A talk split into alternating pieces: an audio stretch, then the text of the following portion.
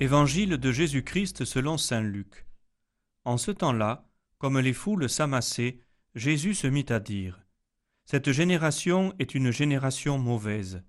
Elle cherche un signe, mais en fait de signe, il ne lui sera donné que le signe de Jonas. Car Jonas a été un signe pour les habitants de Ninive. Il en sera de même avec le Fils de l'homme pour cette génération. » Lors du jugement, la reine de Saba se dressera en même temps que les hommes de cette génération et elle les condamnera. En effet, elle est venue des extrémités de la terre pour écouter la sagesse de Salomon, et il y a ici bien plus que Salomon. Lors du jugement, les habitants de Ninive se lèveront en même temps que cette génération et ils la condamneront. En effet, ils se sont convertis en réponse à la proclamation faite par Jonas, et il y a ici bien plus que Jonas.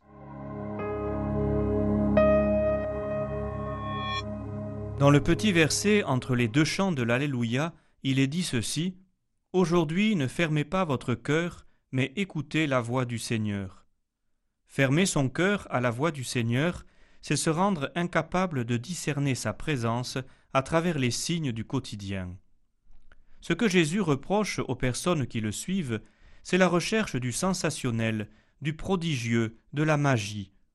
Pourtant, Jésus vient d'expulser un démon, il pose des signes de guérison, mais le cœur des hommes est fermé.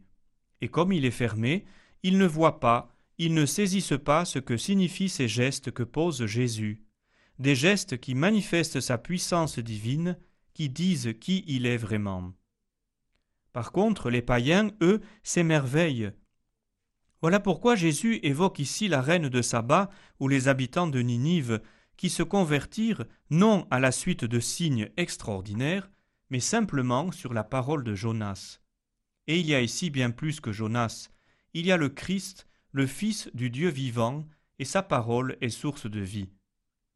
Des signes, des preuves pour croire. N'est-ce pas ce que beaucoup demandent ou même ce que nous recherchons ? Or, nous pourrions avoir sous les yeux tous les signes possibles, des manifestations extraordinaires. Si notre cœur n'est pas ouvert à la grâce de Dieu, nous ne croirons pas davantage. Justement, c'est la foi au Christ qui nous rend capables de voir les signes de sa présence. Et des signes, il y en a tous les jours.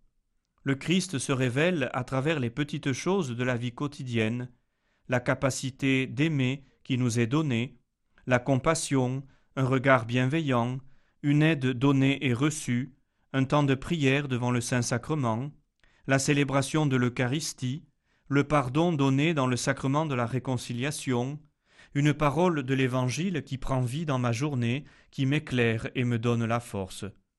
Tous ces signes manifestent la présence du Christ, son œuvre de salut qui se poursuit.